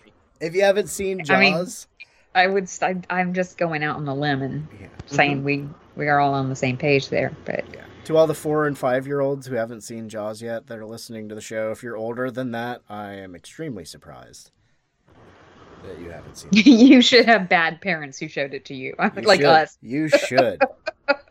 Uh, hey, you know, uh, I always offer.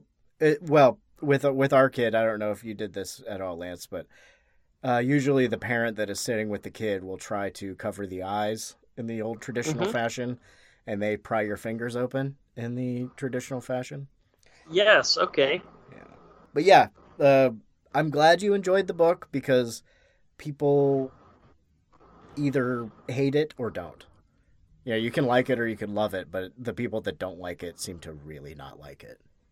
hmm Well, I like for me, I gave it four out of five stars. so it's not that I don't like it; it's just I don't love it. Yeah, that's fine. That's You know. the second time I've read it in my life. I'm just happy to be back on track for my 24 books for the year. I, Part of my I- it's nice to have a break from the other book I'm reading is called like Everything You Love Will Burn and Oh, jeez. That's- Okay.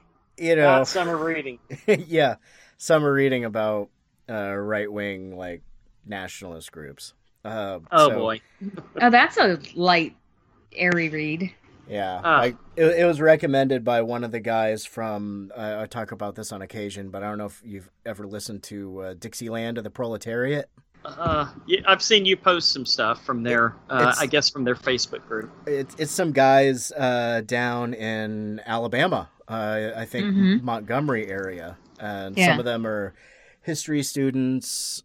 Uh, one of them I think ran for office once, and it's it's pretty cool left wing Marxist communist type stuff. Um, to to oversimplify, but uh, you know they have people from DSA on. They have people from different protests and dif- different uh, activist groups on.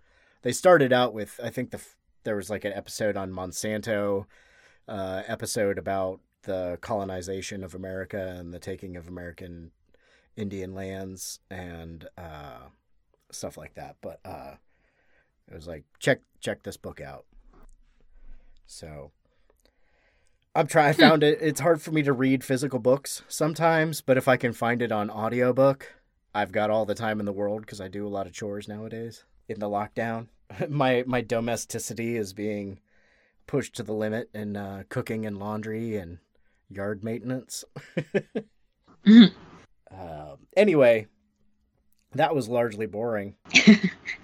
Lance, before you go, or before we give you the o- option to go, before we do the uh, the closing of the episode, uh, what's what's going on over at uh, Horror Returns and the Horror Returns Network?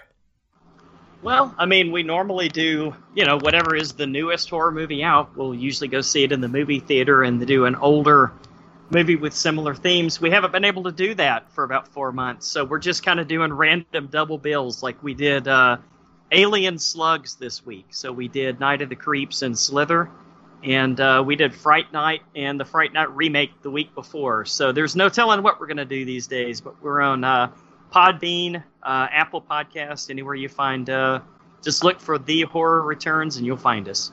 Excellent. Excellent. Perfect. So you're welcome to stay and join us for while we announce what we're doing next time, or if you have to go, we can let you go. We're giving you that option. Probably want to go check on the wife, um, just you know, because I Okay. hadn't checked on her in a little while, and I know she's Okay. she's quite moody. She's quite moody. She's easily depressed right now, which is understandable. So. Yeah, Totally Uh, understandable. thank thank you for your time and thank her Yeah. for giving your time. Absolutely. Yes, thank you very much. Good to have you here. Well, I appreciate the invite, guys. And, so, uh, um, And until the Lance from the Horror returns. Yeah. returns. good night. All right, you guys have fun. Thanks a lot. Thanks, Okay. man. Have a good one. Thanks. All right, bye bye. Okay, bye. All right. Oh, Now, now that he's gone. no, so So do you know? okay, we what? Do you know what you're picking? I do know. So for next month, well, as many listeners or you may know have noticed, we we haven't been doing as many shows and we haven't been reading as much. Like everything has been so thrown out of whack during times of quarantine. So I kind of have the thought up for August. 'cause Since some August we've done episodes where we've done like two movies, you know, just to give ourselves a break anyway from a book. Yes. We're going to do an episode that is one half just referral slips because we wouldn't, haven't put one of those out in a while, but just to kind of update you on like what we've been watching while we've been in, quar- in quarantine and if we've been reading anything. I know Darren, your reading time has been uh, restricted Very a little so. bit. Yeah. I, Yeah. I, and I find myself sort of hoping that it continues to be restricted in that I'm scared to death of sending my kid back to school in the fall. Well, that I know. I can't imagine. I can't imagine that. Uh, but I I just that Yeah. aside, that aside, I mean, I, I don't want to complain like I don't have advantages over a lot of people in this situation. You know, I right. uh, I can be home if if he's doing online school. You know, Right. uh, I don't have to be out and about. So, but anyway, uh, yes, my reading time has been cut drastically because doing a lot of dad stuff lately. Yeah, I get it. So, anyway, because of that, and then so we were all gonna just do. So our episode's just gonna be half kind of like talk about what we've been watching, that kind of thing, and then the second half of the episode is going to be just covering one movie. And I decided, um, I had thought about this movie before and you know, I do like to pull out just kind of random cult movies every once in a while. Every Um, once in a while, yeah. Every once in a while. Once and a while. How about that? um, yeah. Yeah, sure. Um, occasionally. Um, but I and I noticed not that I don't own this already on Blu-ray, because of course I do, but I noticed it is also on Amazon Prime right now. It is the 1960s Roger Vadim movie Barbarella, starring Jane Fonda. Oh wow, that's on uh, Amazon. yeah. All right. Have you ever seen it before? a long, long, long time ago. Um, I saw it, and we'll uh, probably we'll get into it more on the show. Sure. But back in the day when I used to raid my dad's VHS uh, collection, Of course. Yeah, I think Because why not? Yeah. First time I saw it, I was probably twelve or thirteen. Um, and everybody that knows about the movie knows about the movie. Uh, that's that's so nice. Yeah, I I might actually have that on DVD or Blu-ray, but I'm not sure. okay. It's not too weird of a choice. No. It's not too weird of a choice, but I figured it's something, you know, we don't, it's not too deep and, you know, it's, you know, easily accessible right now. So, And do we want to tempt fate again by saying what else we're trying to do in August, or no? um, we are trying to do a special episode where it's just a quarant a a longer quarantine theater, but we don't know if that's going to happen in August or September at this point. It's we would like to happen soon. Um, it's just a matter of like getting schedules to Yeah. coordinate on it. to get it. so I I have to get it to work. I have confirmed interest from our projected Wadsworth. Nice. I don't know if I told you that, but I'll tell everybody that. Ah, you have already given away some information. Well, to those who know, to those who that's I guess that can be easily Googleable. So Goog- whoever's Get Huh? the googly machine. Get on the googly yeah, machine. on the Google machine, if you look it up on the Google, but yeah, uh, maybe should we cut that out or should we not? Well, we could just leave that in. Alright. Sure. To pique in- interest. We're drawing more attention to it. Clear Sure. your throat and start whistling. So yes, in August we will do our combination referral slip and Barbarella episode, and possibly um, a little quarantine theater bonus thrown in there. So that will happen sometime soon. So yeah, that's what's coming up for us soon. Anything uh, for you, Darren, outside uh, VD Clinic? You know, it, it's hard to on Psychosemanticast? it's hard to plan too far ahead in Psychosemanticast. Um, Sure.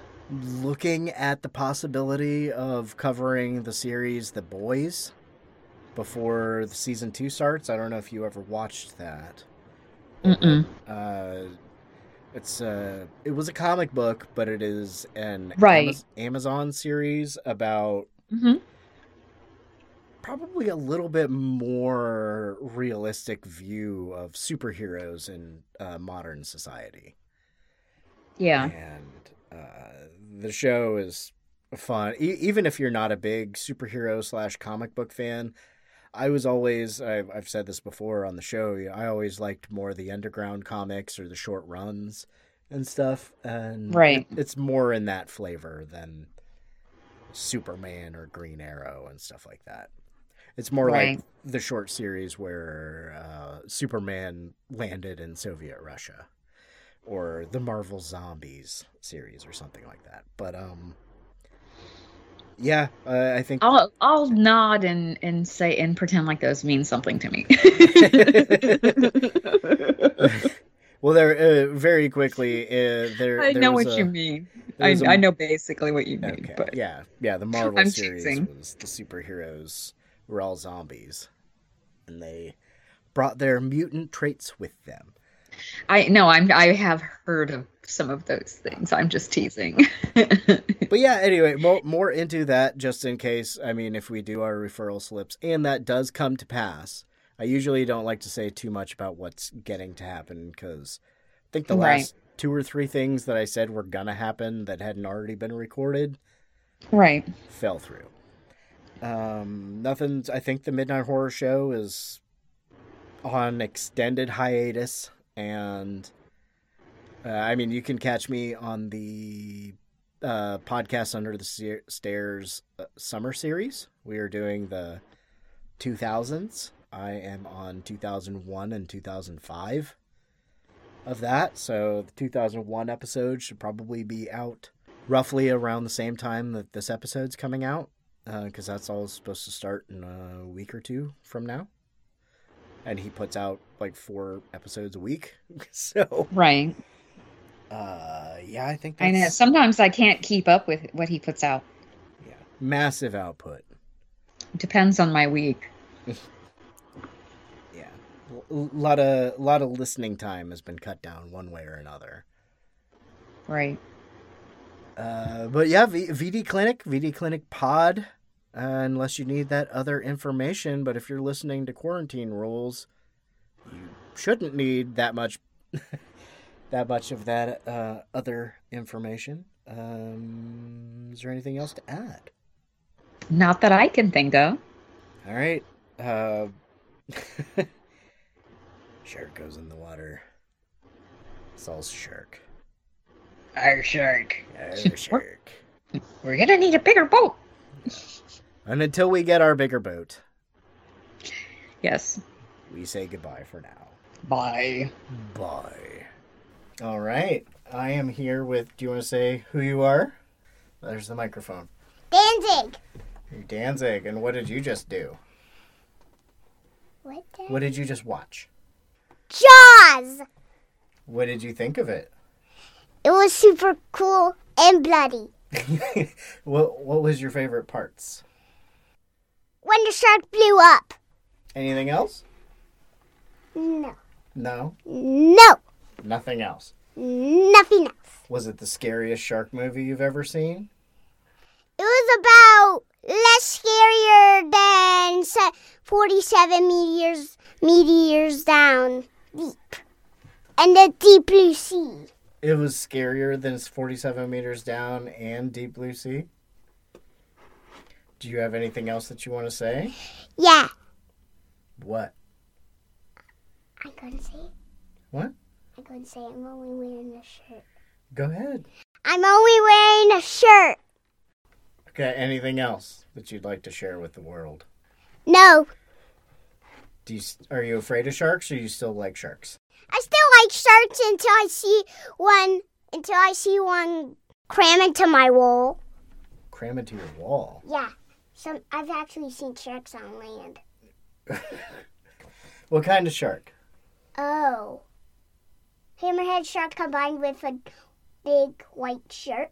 Hammerhead? Really? Yeah. They were combined together there. It was a double hammerhead shark. The hammerhead shark was put on top of the hammerhead shark to make a giant shark. What else? What? anything else about Jaws?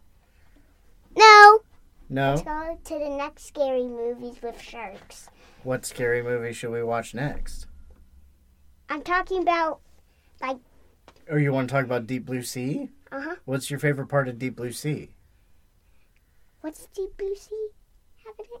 That's the one with the bird and LL Cool J. Yeah, the cook. Yeah, the cook. My favorite part was when the shark blew up. Is that your favorite part in every shark movie? Is when the shark blows up? Except when a shark gets when a shark eats a gun. It,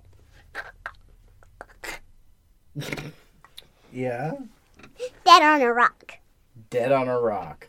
Mhm. Any other shark movies? No, our captain. Okay. Anything else you'd like to say before we go? No. All right. Well, thank you. Thank you for listening to another episode of the VD Clinic. If you'd like to get in touch with us, you can find us at Twitter at VD Clinic Pod or reach us via email at vdclinicpod at gmail.com. We also have a Facebook group, VD Clinic Podcast. We'd love to hear your feedback, suggestions, and more.